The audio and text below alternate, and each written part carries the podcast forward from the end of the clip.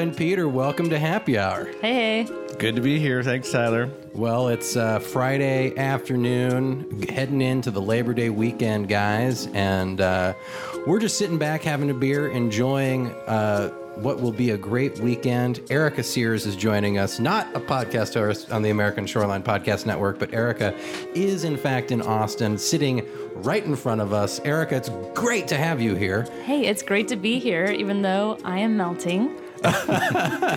Welcome to Texas. Thanks for the beer. Yeah. In town from Oregon. Uh, now, Erica, what are your plans this holiday weekend? My friends Bailey Hayes and Matthew Stewart are getting married at Dripping Springs, which is the wedding hotspot, apparently, right. Of is. Austin. Yeah. We, we do. Uh, Austin's kind of a, a wedding destination hub, and Dripping Springs is a beautiful kind of small town, about an hour outside of here in the hill country. In the hill country. Yeah. But is the wedding outside? How is it outside? she was, I was talking to Bailey, and I'm like, I'm trying to be really cool. And I know you guys are having a cold front, but like, what if I pass out during the wedding? And she's like, we have it timed. It'll be like six minutes. Like, Wow. Is that how it goes here? It gets really hot, especially if you're from uh, a cooler climate. Uh, Mm-hmm. It's it takes a while to acclimate, right? It- It does. I, I, I have to tell you, I had that experience a couple weeks ago. I had my family reunion here. 50 people, 50 of the Ravellas came to Austin from New York, from Seattle, from a lot of the northern climes, and uh, it was 108 degrees. and we had we had dinner in a tent in my backyard, and I, we, we, we rented air conditioners. And let me tell you, I was pretty comfortable, but I know the out of towners were suffering from the heat. It's like reverse. It doesn't make sense. So usually, like in Oregon, it's cold outside. You have your hoodie on, and you go into your house. It is warm. You take the hoodie off. In Austin, it's very hot outside, and then you go inside, and it's so cold. You put a jacket on inside right. your own Right. home or your office. Uh, n- not widely known, Austin, Texas is the southernmost state capital in the United States. How about that little piece of uh, trivia Yeah. here on Friday Happy That's Hour? right. Now, this is a very special Friday Happy Hour. It's will be our last Friday Happy Hour of our first year of existence. This is actually our our final show of our first year. Peter, do you have any anything you would like to say one Oh, man. year uh, one year in? Yeah, well, I, it really is. I think we have to pause and, and thank everybody who stayed with Coastal News today this year, supported us through the year. And on American Shoreline Podcast Network, I want to say thank you to all of our hosts, Tyler, the, the people who've contributed to the network, uh, Derek Brockbank in the Capitol Beach podcast, uh, Howard Marlowe in the Waterlog podcast, Dan Martin, Next Gen Waterfronts. Uh, you know, who else we got? We got. Uh, Rob Nixon with the catch with with the the next swell podcast, and and I'm really happy to hear uh, that uh, Rob is going to be back doing shows starting in September. So Jenna of- Valente, Jenna Valente, up in- Leslie Ewing. yeah, that's right. Jenna Valente up in Boston, who's done an incredible job of hosting shows this year. I think her shows are spectacular on environmental advocacy. And uh, she does really great. And uh, so I want to thank all of our hosts who've contributed to the network this year and all of the listeners, the tens of thousands, which is literally true, tens of thousands of listeners that we've had this year. Really a spectacular first year, and so looking forward to the next year. Uh, I would echo all of that. It has been just an honor to have the opportunity to do this and um, bring the conversations and stories from around the American shoreline uh, to this awesome audience. And uh, Peter, when we started this a year ago and launched the podcast network, I don't think we had any idea uh, where it would be exactly a year later. And I have to say, uh, having done it and uh, had the opportunity to speak with so many awesome people, Yeah. incre- world leading scientists on on subjects, and U.S. senators and uh, people like Erica who are working on the Oregon coast uh, in the tourism space. Just people who really know their stuff and are contributing to the American shoreline and in all sorts of amazing ways. It has been just Yeah. a, a pleasure and an honor. It has, and I, and I, I want a special shout out to the folks at the National Hurricane Center. Uh, this weekend, uh, Hurricane Dorian is making making its way to the Florida coast today. Uh, the word is right now it's going to be a major storm, at least maybe a category three, potentially a, four, impacting somewhere on the Florida coast on the Atlantic shore side. Uh, so, all of the folks down in Florida, our best wishes for a, a relatively safe and quiet weekend to the extent that can happen with this latest hurricane. And uh, and our folks, uh, we've had the pleasure of interviewing from the National Hurricane Center. We want to uh, all of the great work they do at NOAA and uh, in that department. We're just uh, thinking about them this weekend going into the going into Memorial Labor Day. Absolutely, uh, definitely a big storm, and man, we know Erica that just the tourism uh, impact of this storm already is going to be millions and millions and millions of dollars there in Florida. folks leaving the state for sure. I'm sure reservations not getting filled this weekend because Yeah. of the threat of that storm in Florida. Uh, and the economic impact of that just in lost value in tourism is substantial. And it's tough too because even you know when it passes and they're saying we're ready for more visitors, people just keep thinking like hurricane, hurricane, so they might not go. And like for how long? For how long will they not go? And those communities will need it more than ever. Right. That people want to be respectful or they're too afraid to go. Totally. So it's going to be a tough situation. It's, they're going to have to pull themselves out. Fortunately, in Florida, they are uh, familiar with the, how to recover and pull themselves back out. And, um, you know, it seems like with each passing year, we get better and better and better at responding in the aftermath. One of the things that we Yeah. think about quite a bit is how to prepare ahead of time because it is not cheap uh, by any means. Now, one of the things, Peter, uh, that I'm reminded of is our interview with Paul Komar. Yeah. Uh, one of our first big time scholarly interviews from, Mm-hmm. I believe, the great state of Florida, or not Florida, uh, Oregon, as I recall. Yep. Uh, Oregon, State. Oregon State, professor emeritus at Oregon State University uh, in oceanography and uh, hydrology.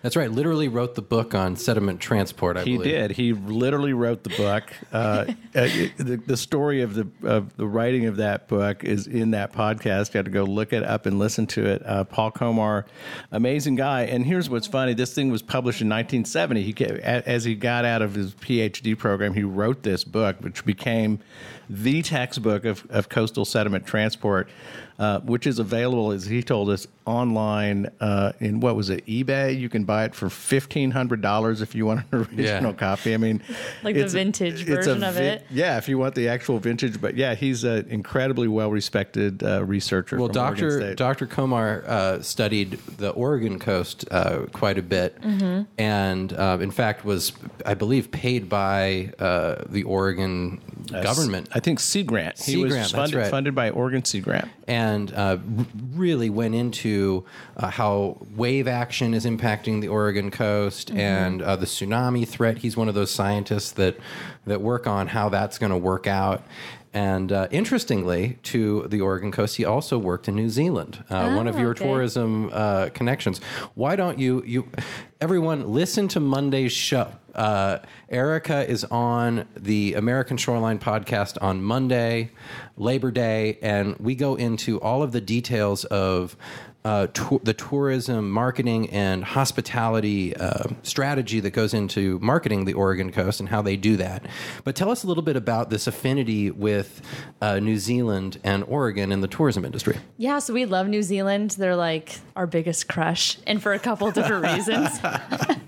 it's just a beautiful piece of land. No, but when you hear about um, destination management, like the perfect student is New Zealand.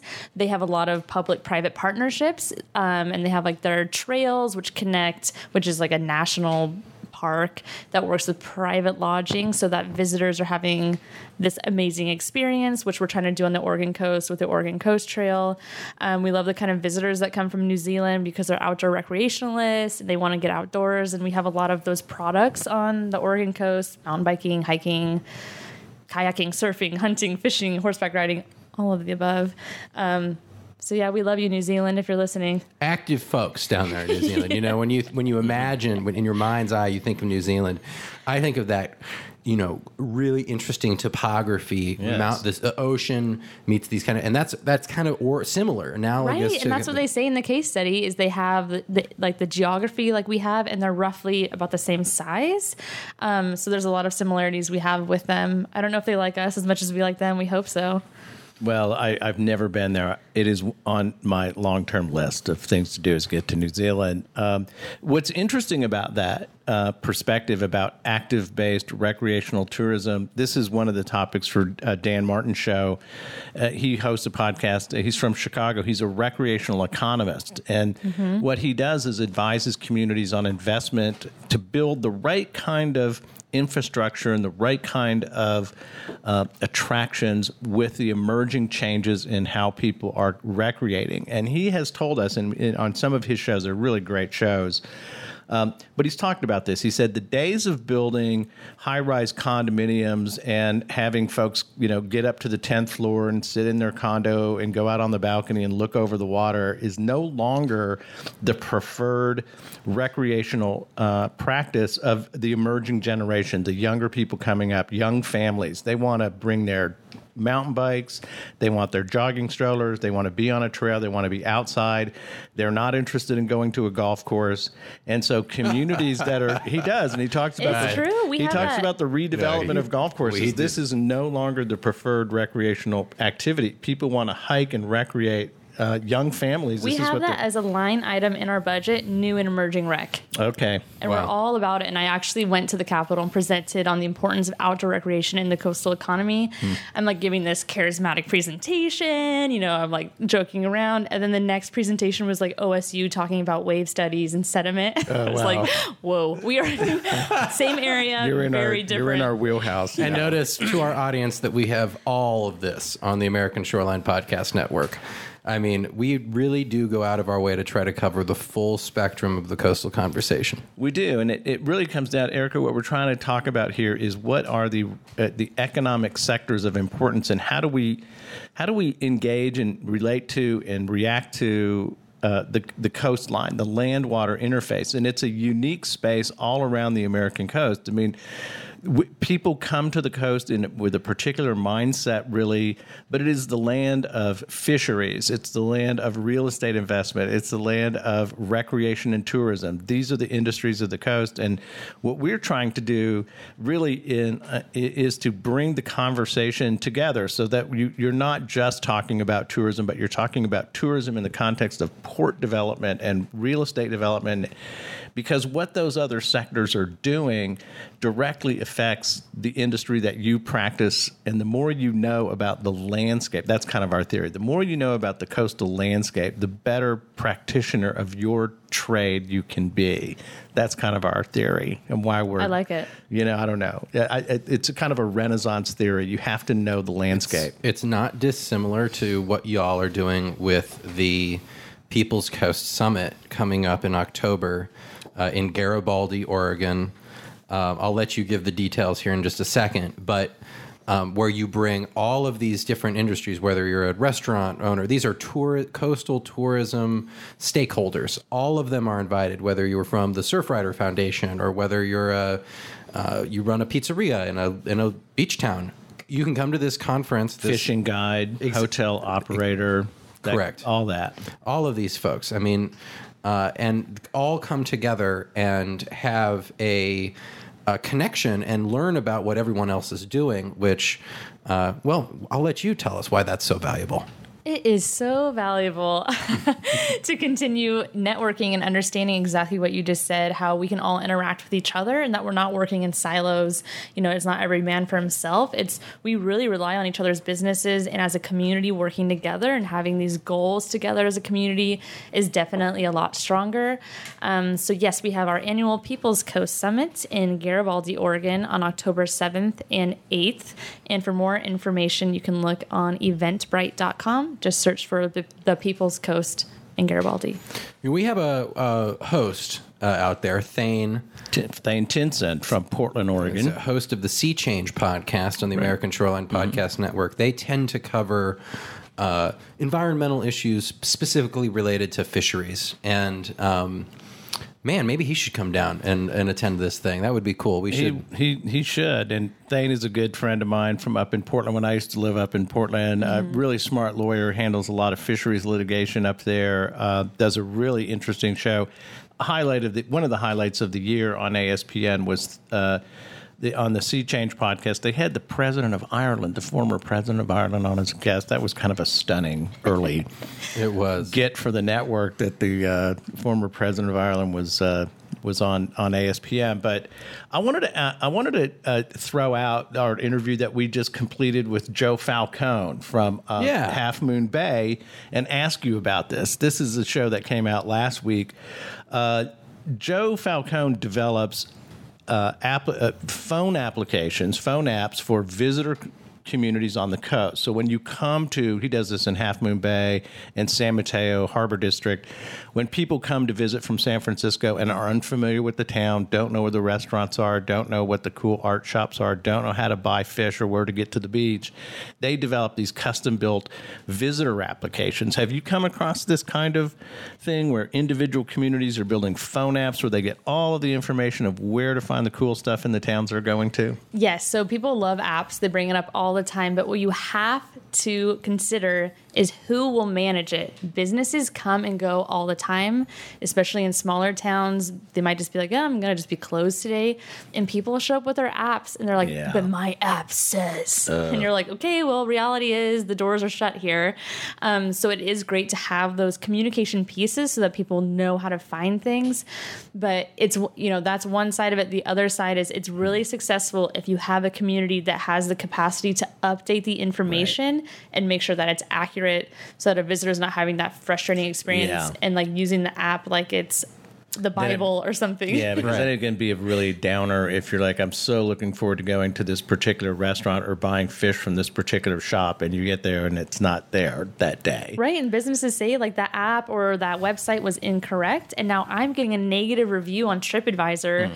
because the reality doesn't match the technology, and so then they ask like, "So what do we do, Erica?" I'm like, "Oh my god." Well, you know, Joe Falcone. I mean, this. I would just You say this for all it the folks out there: is take a listen to the Exploring Mobile Applications on the American Shoreline podcast. It came out August 25th uh, with Joe Falcone. He's with Phonedini Partners. This is what they they very custom built, but obviously, like everything else, uh, the information going into that application has to be really good, or it's not going to be good. Right, and I wonder too. Like, there's some spots in the Oregon coast there is no phone service. Well, actually, that's You know, one of the that's- one of the things about this. Um, one of the apps that they've built there for Half Moon Bay is for a singular event, the Pumpkin Festival. Oh. and they actually have uh, a very limited number of cell towers, and when, during this festival, a couple hundred thousand people show up, and it overwhelms the cell towers. So the cell towers actually go down. So into their app design, everything is downloaded. Like when you download the app, it is. It's populated. It's completely populated. It's not streaming in any additional data. Gotcha. Um, So it allows people to come in,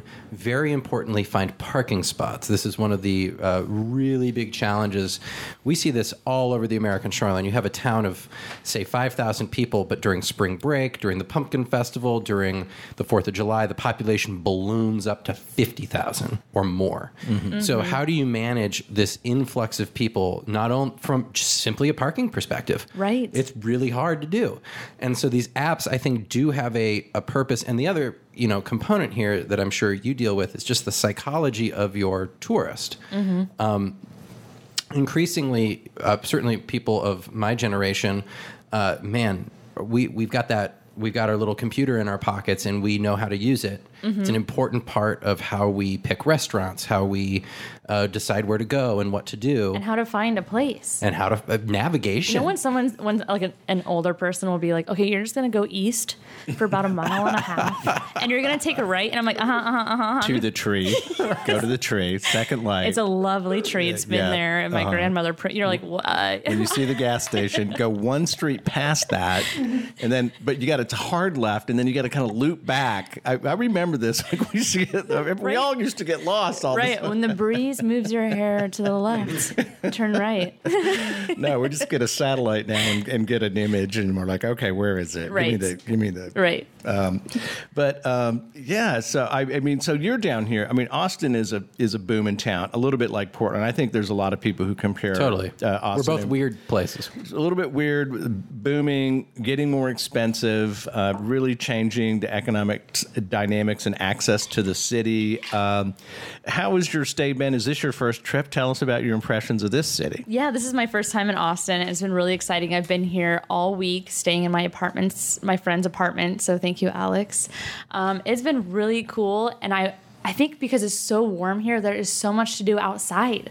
Like people are just outside all the time, and Mm-hmm. it's not like that where I'm from. And I love Barton Springs. Did you go? Okay, I went. I'd I'm have going again tonight. I am too. I will be there tonight. guys can see we are going tonight. I mean, when it's this hot, it is the one way to sort of like strip off the anxiety and stress of the day. Is I to hope go you'll be using the diving board. Of course, I do. I'll score you from the I other side. Hold on a do. second. I got to tee this up. I got to tee this up. so, uh, the American podcast, American Shoreline Podcast Network audience might not be aware that Peter Ravella just celebrated a big birthday party. I did. And for Peter's birthday party, uh, he committed himself to doing what he described to me as a one and a halfer I did. off the diving board at Barton I haven't done it in 20 years. I'm like, I'm going to do a one and a half. It's is been that, is that yes. happening tonight? No, that was that was last weekend. That was on the 24th, and I did do it. I mean, I I, I went and you know I did not try it in advance of my birthday. That would have been cheating. No, you just got to go and do But it. I cold. went- What is a one and a half? you know, a one and a half flip.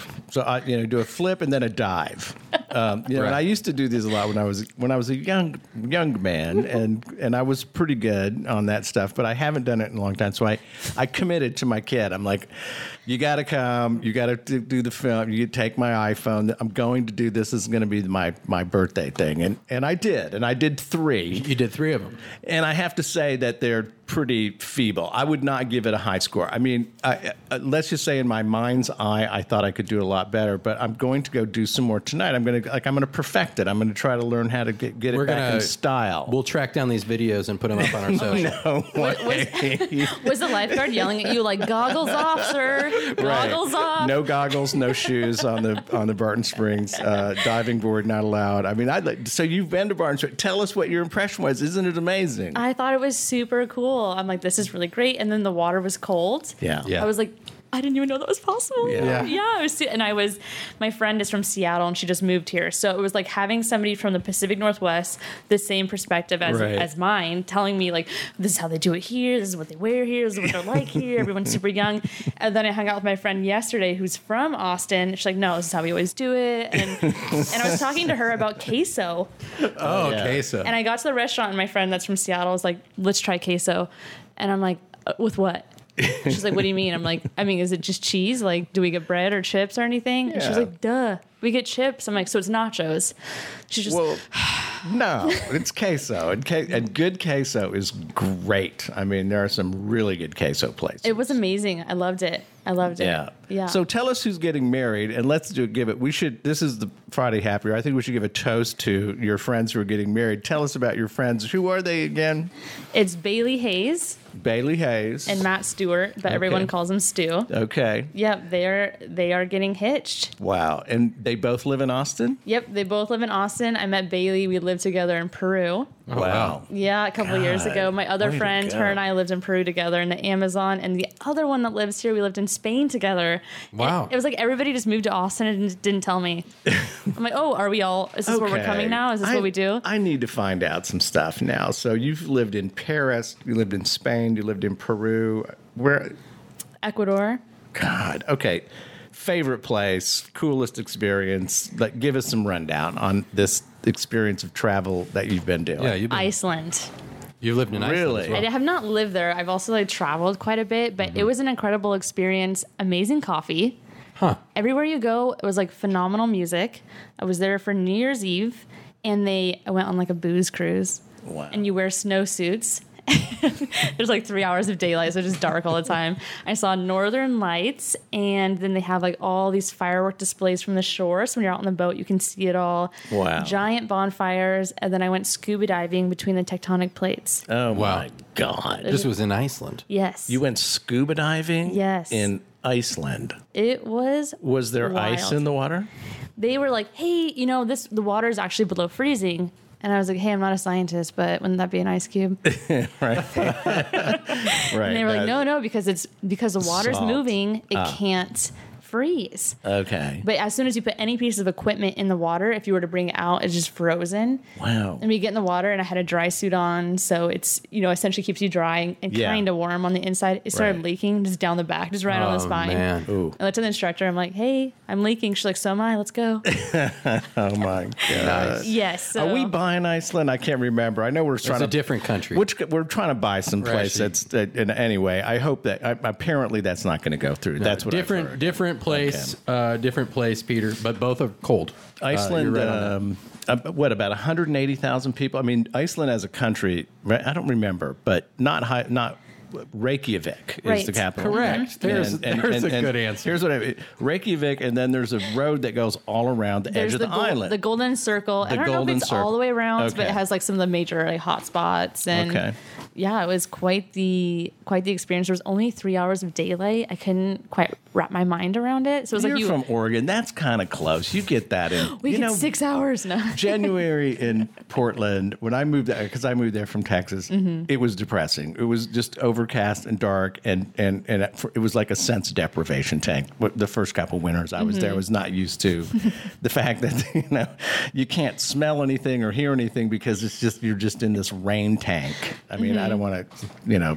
But I love Oregon. I do. Absolutely love Oregon. But we all love Oregon. We, do. all love Oregon. Well, We listen, this uh, this Wait, I Friday. gotta- I got one no, more no, no, no, question. We're not. We're not. We're not done yet. Oh, I'm okay, just. all right, I'm all just right. framing up. I'm just framing up where we are. all right, where are we? This is uh, Friday. Ha- Friday happy hour, Peter. It's a micropod. That's right. So uh, we have enough time to do one last segment.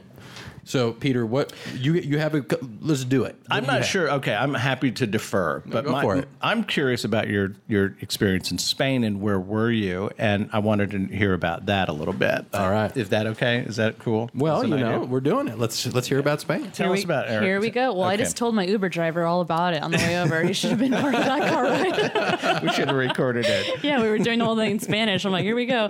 Um, I lived in Mallorca, which is an island just south of Barcelona. Ooh. And so I lived there for two years, and I was an English teacher um, during the school year, but I worked for a scuba dive shop during the summer. Really, Um, so yeah, it was quite the experience. Two years in Mallorca Mm-hmm. and, and at a dive shop. What tell us about the, the diving in in Mallorca? What's the quality of the reefs there? What's the condition of the environment there? Right. So it's it's amazing because the Mediterranean, especially on that island, there's not a lot of big waves like the Pacific Ocean. It's clear water, but there were like no fish. Yeah. And Wow. I was living at where I was diving wasn't a marine reserve, and so people could just fish as much as they wanted. And so I'd hear older people say, "Oh, I remember when there were sharks here. I remember when there was, you know." Insert Right. here, here. Right. So it's still phenomenal diving. There's a lot of uh, underwater caves that you'd go in and caverns, which like kind of freaks people out, but really incredible. And then on the other side of the island, where there was a marine reserve, I did dive there. I got to dive there once, and just gigantic groupers that weigh like 200 pounds, and seahorses, and um, so really phenomenal diving. But it was interesting to look at what is the environment like when there is a reserve and when it's protected and when there's not. Yeah, Um, that was a cool like mini experiment. quite a difference. You know who I think in, uh, Erica, you should meet Erica. Erica Woolsey, yeah. who was on the podcast at the International Ocean Film Festival we did in San Francisco back in uh, April of this year. Erica Woolsey is a diver, uh, Stanford educated PhD coral researcher, and does this 3D virtual diving.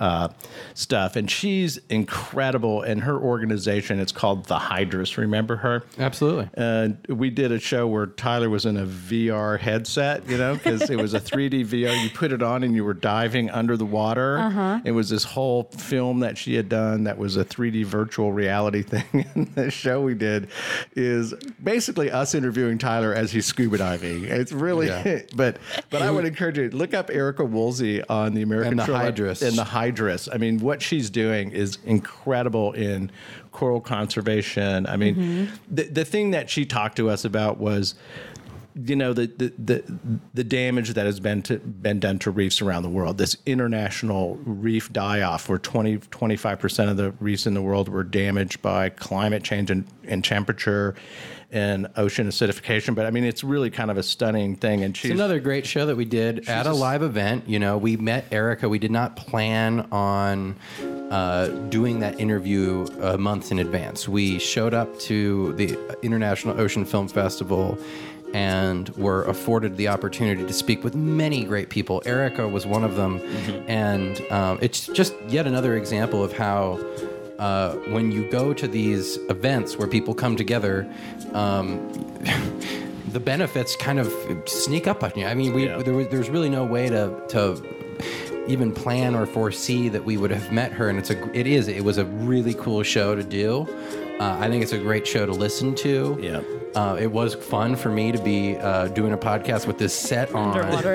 I mean, it, it truly an immersive experience. Um, and she's pioneering this as an educational product that she can uh, provide to children around the world who aren't right on the shoreline and who haven't seen the changes in the reefs and it's a it's a way to really show them a this is what it's kind of like to be uh, in, in uh, you know diving but also look around you and see what a healthy reef looks like and, and why feels it's like. worth protecting. Totally. And that's what we struggle with on the Oregon coast. We have five marine reserves, but the water is so dark that from above, you have no idea the amount of life going on. So the Department of Fish and Wildlife and all these organizations are trying to do this strong storytelling of what is beneath that water and why should you care about it? Why should we have reserves and why should you protect it? So Get in touch with uh, Erica Woolsey at the Erica. Hydrous. Erica, if you're Bring that story to listening, life. she, I mean, she, it's really spectacular because it because it's 3D. So when you're when you're wearing these goggles and you're underwater, you can turn all the way around and you can see the entire.